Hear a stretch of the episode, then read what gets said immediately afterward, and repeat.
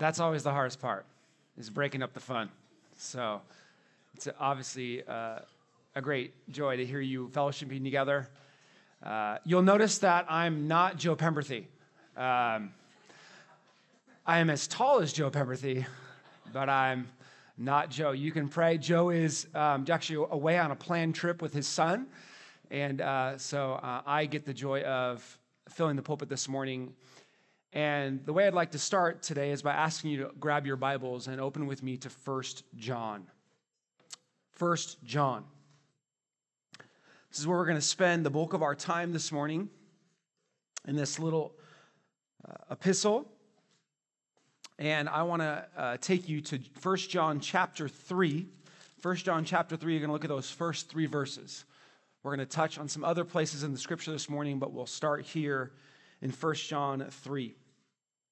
Says this See what kind of love the Father has given to us, that we should be called children of God. And so we are. The reason why the world does not know us is, it, is that it did not know Him. Beloved, we are God's children now, and what we will be has not yet appeared. But we know that when he appears, we shall be like him, because we shall see him as he is. And everyone who thus hopes in him purifies himself as he is pure. Well, in March of 2018, police responded to a frantic 911 call from a home in Tampa, Florida. One of the first responders on the scene was Detective Mike Blair. Detective Blair had been on hundreds of calls during his career, but this one, he said, changed his life. While many details of that night are grim, in an interview with Fox 4 News in Tampa, Mike Blair recalled By the time I arrived that night, we were told there was a child being medevaced to Tampa General but he was not expected to live. That child was little Ronnie, Brown, uh, Ronnie Barron, who was seven years old. Sadly, he would lose his mom and his sister that night from an attack by his mom's boyfriend, but Ronnie would eventually survive and recover. During his recovery at the hospital, Detective Blair would visit Ronnie and would bring him gifts from Tampa from the Tampa Bay Buccaneers, uh, the nearby football team. And one night, as Blair was leaving the hospital, Ronnie reached out to the detective with a simple request that touched the big man's heart. Detective Blair said this he, he kind of held on to my hand as I left. And he said, could, could you watch a movie with me? At that moment, the deputy knew he had to call his wife. He says, We were planning to go on a date that night. And I said, Hey, instead of doing date night, do you mind if we watch a movie with this kid? They ended up ditching their date night, and Blair's wife came to the hospital to join him. Remembering that night, she said, I had already known that I would want to take Ronnie home with us starting that night. Daniel Blair said, Sorry, Danielle Blair. Though it took some time and even nudging by his wife and family, it was Detective Blair's desire to adopt little Ronnie. That's when he got a phone call from Ronnie's guardian. He says, When I got the phone call, I was driving and I was driving by our church, and the guardian was asking, Do you know somebody who can help us out? His wife said she had prayed for that moment, that God would soften her husband's heart to take this little boy into their home. And really, the rest of the article reads like a movie. It says this Now Ronnie has a new home, five new siblings that have accepted, accepted him into their lives, and new loving parents who have formally adopted him. Ronnie, of that new family, says they are really nice people. They are the best moms and dads, and they really take care of me. There is no one else better than them. Detective Blair says that they've adopted a family mantra that Ronnie repeats to himself in times of stress. It goes, I am safe, I am loved, and I'm part of this family. And I say, wow, aren't those stories so powerful? Aren't they wonderful to even hear of an adoption like that, where a detective on a call ends up adopting a young boy who he cared for in the hospital? And I believe truly that part of the reason why adoption stories like this impact us the way they do is that they are a real life reflection of the reality of our spiritual adoption into the family of God. They not only show us the extent of human love, but they are a small window into the love that God has for those whom He calls His own children. If you're a child of God this morning, if you have trusted in Christ alone for salvation, then I want to remind you today that you are a child of God. Specifically, you are an adopted child of God. And your adoption is nothing short of a miracle. It's nothing short Uh, uh, of a marvel. It should captivate our hearts and our minds regularly and cause us to worship God, our Father. But even while I say that, I recognize that many of us don't think about this very often. The so called doctrine of adoption is not often on our hearts and minds. And I realized this in my own heart as I was sitting down in Los Angeles just about a month ago at a, at a conference on the Puritans.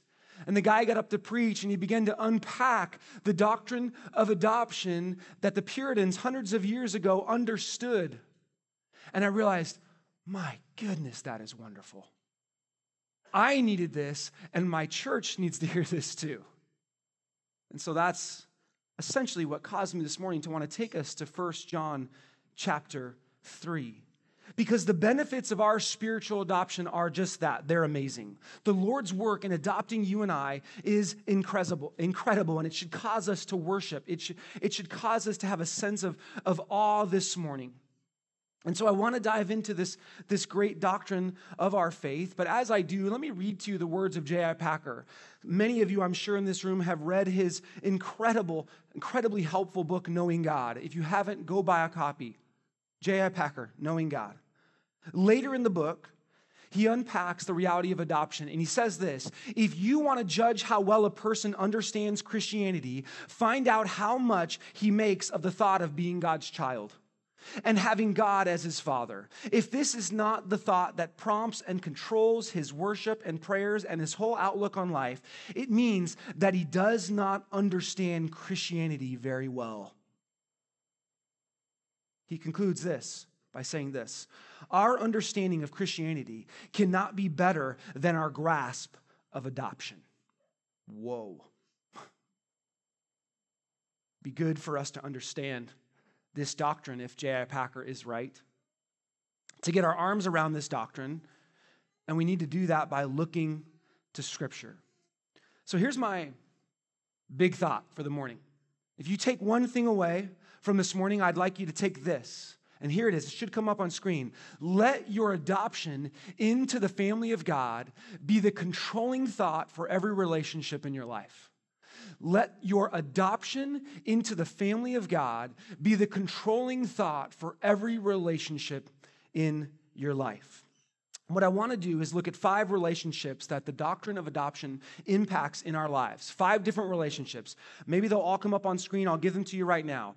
Uh, these are relationships that are transformed, they're changed in light of our adoption. The first one is our relationship to God, then our relationship to the world our relationship to the future, our relationship to ourselves, and our relationship to the family of God, the church. And I do want to give credit where credit's due, even though I think uh, copyright laws don't reach back this far. I'm greatly helped by the Puritans, specifically those in the 1500s and 1600s, and John Cotton especially on this doctrine. So I do want to, uh, my outline I've stolen from him. So there you go. But first, First, let's look at this first one. Our relationship to God changes. Look down with me in the scripture at verse 1. John says, See what kind of love the Father has given to us that we should be called children of God, and so we are. One of the first relationships to change in our in light of our adoption is our relationship with God. And some writers have called this verse John's apostolic burst of praise. It's because there's a real sense in the language in this sentence that John is just exploding, almost like he can't contain himself. Some translations, maybe you're holding one this morning, starts uh, that, translates that word see as behold, as, as behold what kind of love the Father has given to us, that we should be called children of God. John here bursts out and interrupts an argument he's already making at the end of chapter 2 and in the rest of chapter 3. And in fact, th- th- these three verses here in 1 John 3 are kind of parenthetical. And I want you to go back and just look up, in, starting in verse 28. Let's, let's see what his argument that he was making. He says this And now, little children, abide in him, so that when he appears, we have, may have confidence and not shrink from him in shame at his coming. If you know that he is righteous, you may be sure that everyone who practices righteousness has been born of God, uh, born of him. I remember translating this text. It was one of our assignments when we took Greek class uh, in college. And over and over in First John, you have that word abide. Abide. Abide means to remain. It's the idea of keep on believing, remain, keep on believing.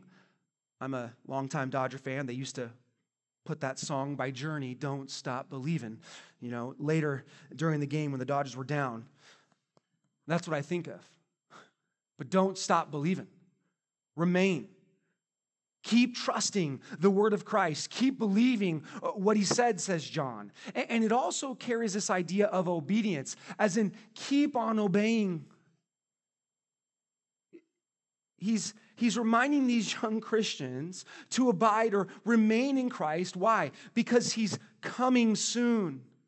They, they don't want to have shame at the re- return of Christ. They, they want to have confidence and, and be unashamed when he comes. But how will they do that? By remaining in Christ. And in verse 29, he says it clearly by doing what Christ commands or practicing righteousness.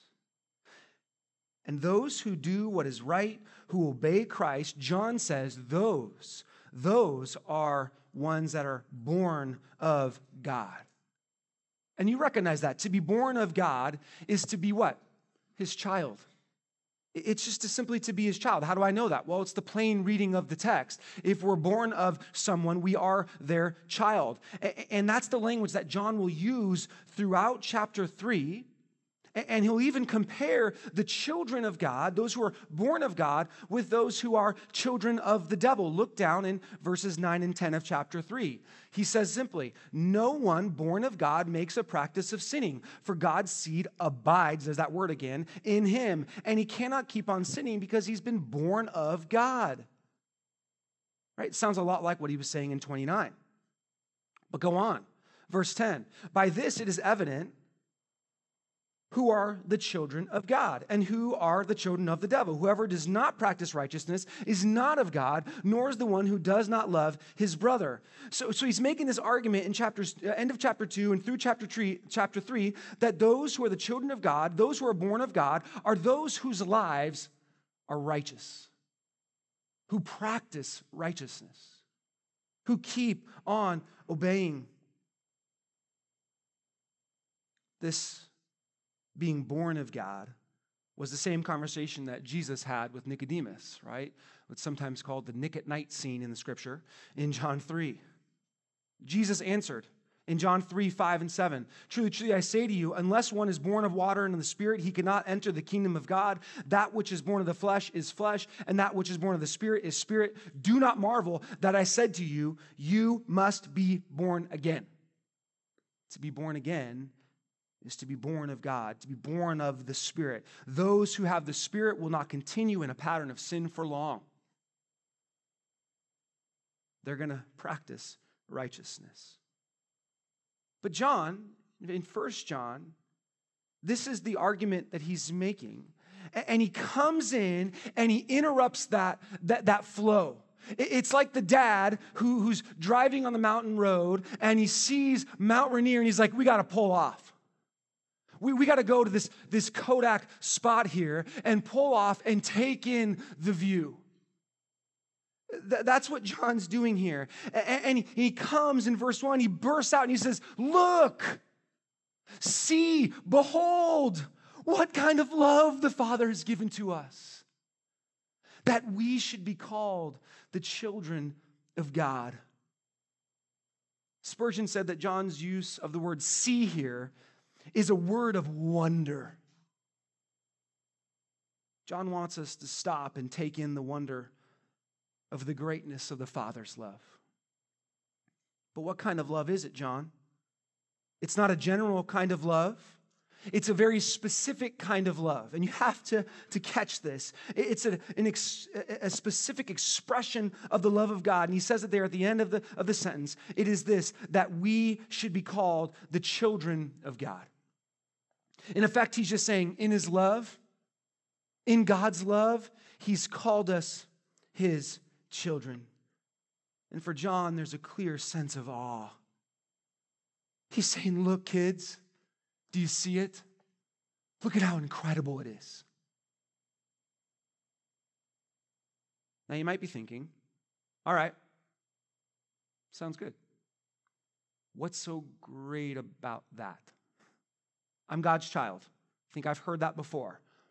Why so much wonder? Why so much beholding? I think this is where we need to get down into the specifics of what it means to be a child of God. How exactly did you become a child of God? how did that relationship change? How did it happen? Well, first, let me just say it this way you weren't born that way. You weren't born a child of God. Oh, yes, God made all people, but not all are called his child. How do I know this? Well, turn left in your Bible to the Gospel of John. To the Gospel of John, real quick. John begins his gospel by addressing this very issue. Some have called this the best commentary on what it means to be a child of God. These few verses. I remember just a few years ago uh, being uh, memorizing this verse um, using the little app Fighter Verses. It's one of the first ones you memorize. It says this in John, the Gospel of John, uh, verse 12 and 13. But to all who did receive him, who believed in his name, he gave the right to become children of God, who were born not of blood, nor of the will of the flesh, nor of the will of man, but of God. I love when the Bible is its own commentary. Now, you see, you didn't become a child of God because you were so special. You don't become a child of God because you were born into a, a specific family. You didn't become a child of God because you got baptized. You, you didn't become a child of God because you have an unbelievable prayer life. You become a, a child of God, according to John, by God's choice and God's choice alone. He said it there. He gave the right to become children of God. Yes, you believed on him by faith. But as we see in Ephesians 2, even that faith is a gift. So going back to 1 John, John says the very same thing. See what love the Father, here it is, has given to us. It is a love that is given.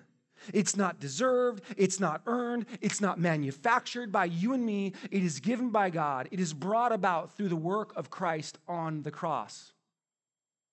And this brings us full circle into the doctrine of adoption. Because while we don't see the word adoption in this text specifically, this is what John is addressing here. We become God's children by his choice, by his adoption of us. The wonder that John has regarding the love of the Father, as shown in being a, a child, is because it's an immense privilege. It's an immense privilege because it means that God himself has chosen me, has chosen you if you're uh, if you've put your faith in Christ to be in his family. This is a relationship. And I had gone to lunch just this this week with a farmer friend of mine who was visiting and he said, "Shay, relationships are everything." He was talking about business. And I'm talking about spiritual business. This is everything, or rather, listen, it changes everything. we're back to our first point. In adoption, our relationship with God changes. You, say, How does this change? Well, first of all, He becomes our Father. He becomes our Father. This isn't just any relationship, this is a, a family relationship. This is wild. We're God's children because He loves and makes us His children. And when we become His children, we get Him as Father. The Apostle Paul in Romans 8:15, you don't have to turn there, it should come up. He says, For you did not receive the spirit of slavery to fall back into fear, but you have received the spirit of adoption as sons, by whom we cry, Abba, Father. Abba is the word for father in Aramaic. It'd be used by children and adults alike for their own father. It's the same word that Jesus used, didn't he, in the Garden of Gethsemane when he prayed, Abba, Father, all things are possible for you. Remove this cup from me, yet not what I will, but what you will. Jesus was God's son. But we are his adopted sons and daughters. And still, check this out, we gain the same privileges because of our adoption as Christ. We can call him Father, we can call him our Father. Just this week, I was with my kids and we were doing Bible time. We've been, we started a, a new study through Genesis, uh, and, and I felt like my own daughter understood this better than me. She's seven, her name's Karis and, and we were, we were actually we were, i was actually asking them a, a, a, serious question. We were talking about how to prepare for death. I think we were talking about genesis 6 and enoch and, and all those people died except enoch was taken. And, and i asked my kids what is the best way to prepare for death?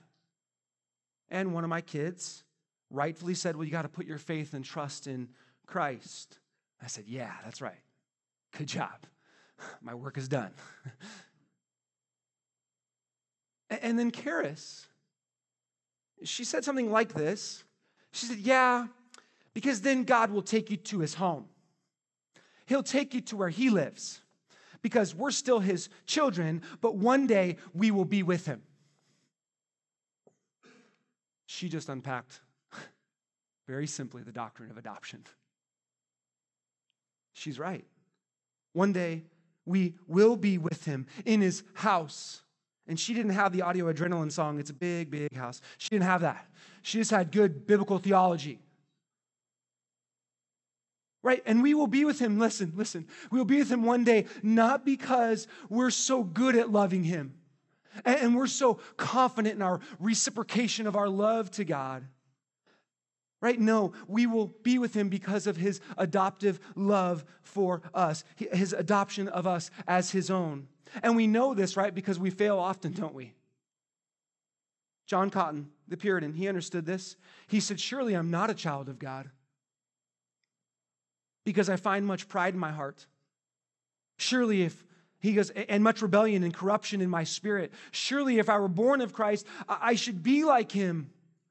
But what does St. John say here? We are the sons of God even now, though there is much unbelief in our hearts and much weakness and many corruptions within us. Wow. This is why some theologians have identified our adoption as the highest privilege that the gospel offers, higher even, listen, than justification. You say, wait a minute, Pastor Shay, stop.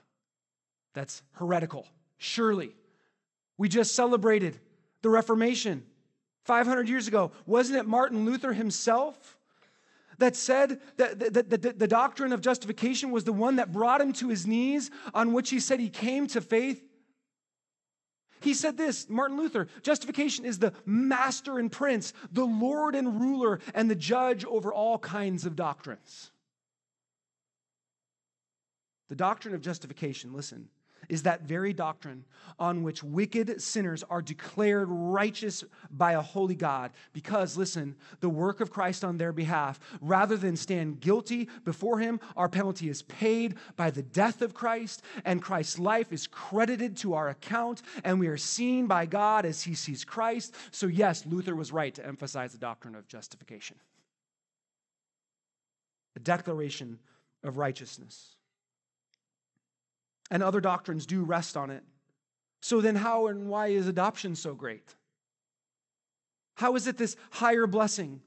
Again, I, I have to quote J.I. Packer. He makes the distinction. He says this justification is the primary, listen, and fundamental blessing of the gospel. He writes, justification is the primary blessing because it meets our primary spiritual need. You and I, if we're apart from Christ, we need forgiveness. We do, don't we? We're sinners. We can't save ourselves. We can't make ourselves righteous before a holy God. The scripture's so clear about this. We can't do it. But of course, we understand that the penalty for our sin is death. Right? That, that's that, that's the, the payment for our sin, but then comes Christ who pays the penalty. He sacrifices himself as a substitute, as the object of God's wrath against all those who have violated the law of God, which would be every single person in this room. We need justification because our primary problem is that we can't be made right apart from Christ. But listen, even if we just had justification, we'd rejoice, wouldn't we? Praise the Lord. I'm not dead in my sin. Christ paid the penalty. So, how is it that, that adoption could be this higher blessing? Packer, well, thankfully, he answered that question. He says this Adoption is higher because of the richer relationship with God that it involves. Justification does not of itself imply any intimate or deep relationship with God the judge. In idea, at any rate, you could have the reality of justification without any close relationship with God resulting.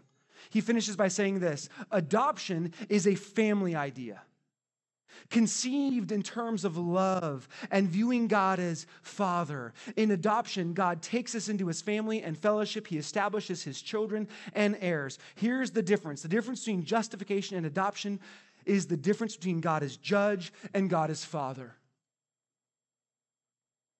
In this case, justification would be like God the judge sitting in his chamber and pounding the gavel and saying, You are declared righteous. But adoption would look like this You're declared righteous. He puts down his gavel, he comes out of his chamber, and he puts his arm around you and he says, Listen, I'm actually adopting you into my family. I'm taking you in as one of my own. I, am I'm, I'm bringing you into my home and you will have all the blessings of being a part of my family and, all the joy of being in my family and all the inheritance that comes with being part of my family. And maybe, just maybe, we're starting to get a glimpse of why John would burst out in chapter three and want us to take a look and wonder at this relationship. The judge becomes the father. He says, I'm adopting you today. And so, adoption in that sense changes our relationship to God. Changes our relationship to God. And as I said at the very beginning, let your adoption into the family of God be the controlling thought of every relationship in your life. Secondly, let's look at our relationship to the world. Our relationship to the world changes. He says it at the end of verse 1. He says, The reason why the world does not know us is that it did not know him. John here addresses our relationship to the world, that is, the unbelieving world. The world are those who have not put their faith in Christ. He, he speaks of them as children of the devil in, in verse 10. They are opposed to God, and listen, and opposed to those who believe in his Son. That's the world. That's what he's defining here. And what John wants to do is he wants to comfort. He wants to comfort these, these people, this church. He says, Listen, you might be distressed at the thought that the world doesn't know you. He says, in effect, hey, don't be upset at this. There's a reason for it. What's the reason? Well, John said it the world doesn't know God. Right? You remember back in the Gospel of John, said this about Christ. He was in the world, and the world was made through him, yet the world did not know him. Listen, church, you want to know why the world hates you? You want to know why the world rejects Christians? One reason is that we are his children and they are not. We are his adopted children. This is confusing. This is a mystery to the world. And that's why your relationship with the world has changed, because God's changed your relationship to himself. Your relationship to God church, you've been hearing this in First Peter, may bring you scorn. It may bring you ridicule. It, it, may bring misunderstandings about the way that you raise your family or the schools that you choose or not to choose to send your kids or, or the job that you choose to take or not to take. And it may bring laughter and hatred from the world. But John's saying to you this morning, don't worry, that's normal. If they don't know Jesus, they won't know you. Or said relationally, if they don't know your elder brother, Jesus Christ, they won't know you. If they don't know your father, they're not going to know you. Your relationship to the world has changed. And I just want to add this to this element here. This is yet another evidence of your adoption. You want to know if you're an adopted child of God?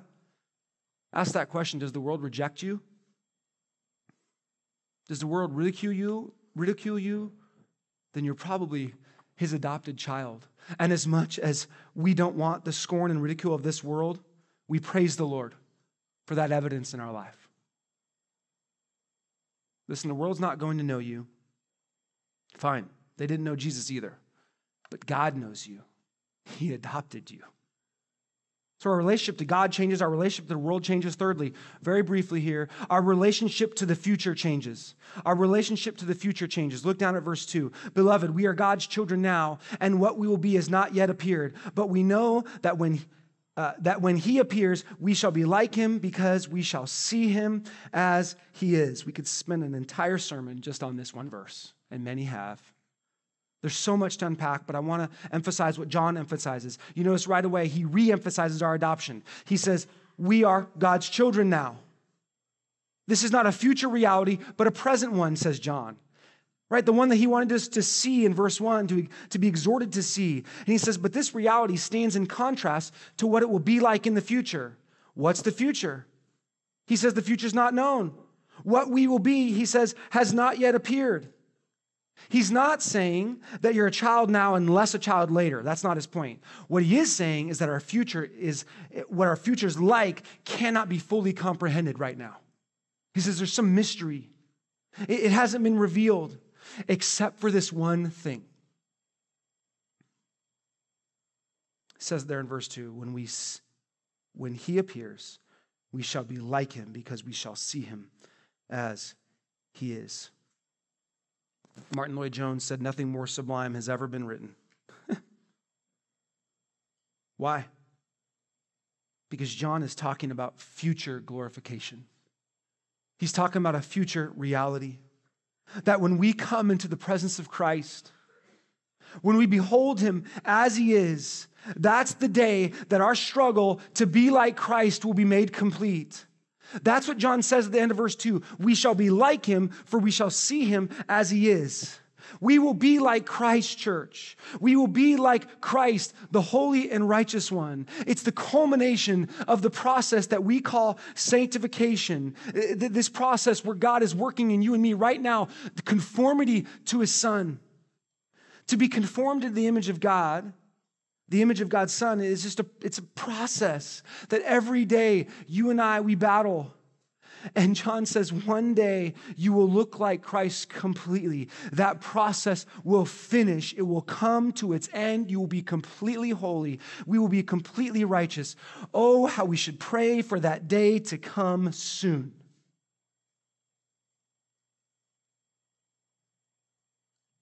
One day we're going to look like the family. We're going to look like our brother, Christ. And I love that verse because so often pastorally, I just want to tell people listen, you need some hope right now? This will be over soon. Christ is coming. You will be made like him. All the pain you've endured will be finished. All your wrestle with sin and temptation will be over. And this promise, listen, church, is for his adopted children. Let your adoption into the family of God be the controlling thought of every relationship in your life, especially your relationship to the future.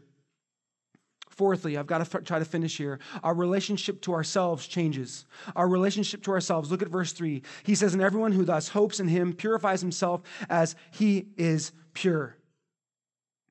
Verse 3 is John pulling back on the road after looking at the wonders of adoption.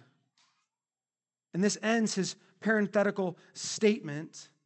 And it's tied to what John just said about the future.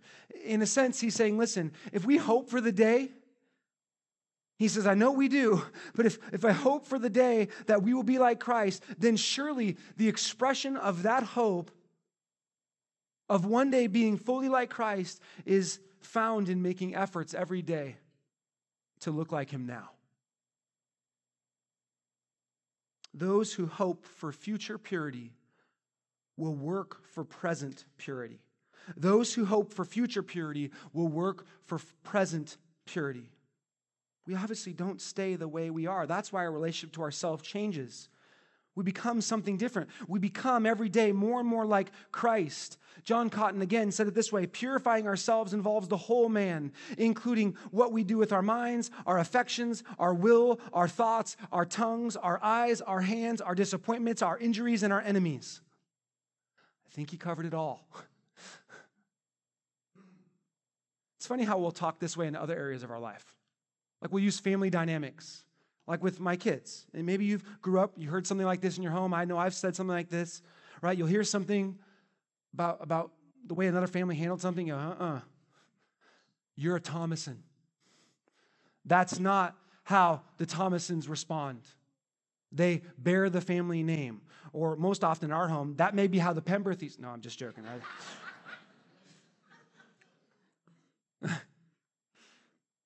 All we're saying is that our family doesn't look like that. On my son's baseball team a number of years ago, I, this is out of my notes now. That's scary. the kids would get up to bat, right? And they'd swing it like some pitch that went over the, you know, they, over the umpire's head. And the, sure enough, on the dugout, well, that's not you.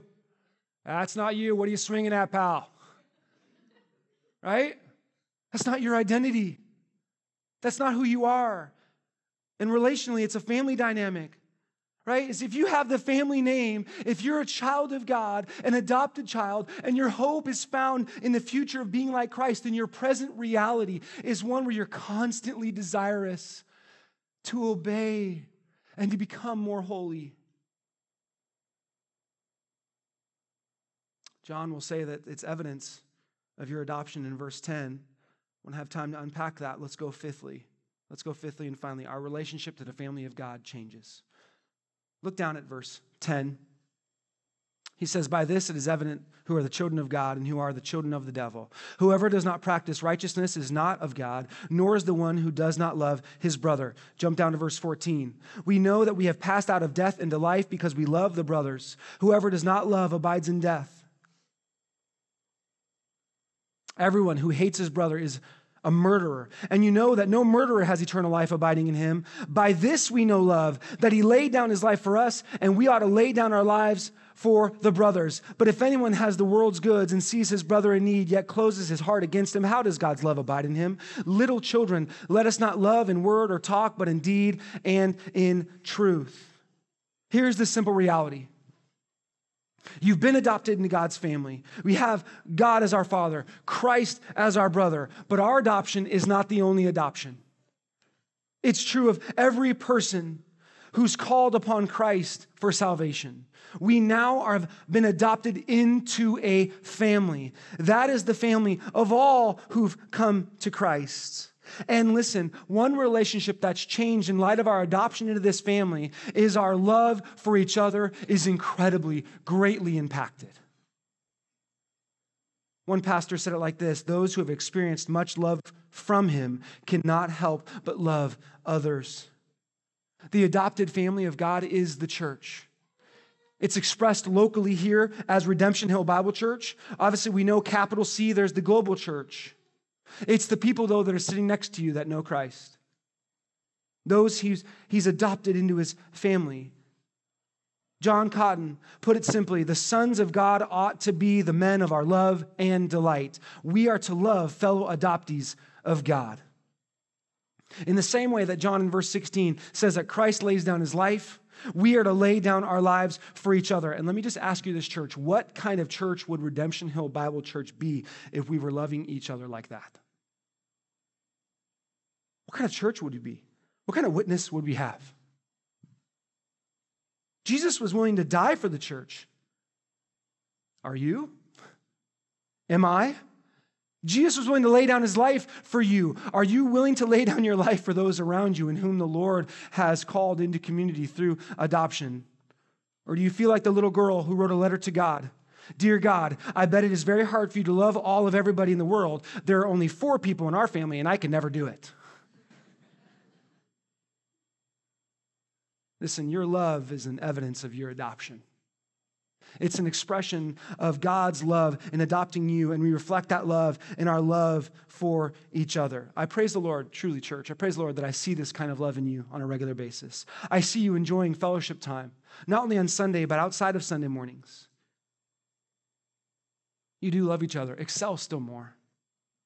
So, listen, all this to say, our relationship to God changes in light of our adoption. In light of our adoption, our relationship to the world changes. Our relationship to the future, our relationship to ourselves, our relationship to the family of God, the church. Let your adoption into the family of God be the controlling thought of every relationship in your life. Let me pray. God, I hope and pray that this reality of our adoption at least whets the appetite of our church. Lord, that it would point us back to you as our Father and our elder brother Christ, who paid the penalty that we couldn't endure to not only justify us, but to adopt us into your family. God, what great love you have. Lord, let that be our prayer this week, that we reflect upon your love as seen in the fact that we are now called children. Lord, we love you. We're grateful for our adoption. And we pray that in Christ's name. Amen.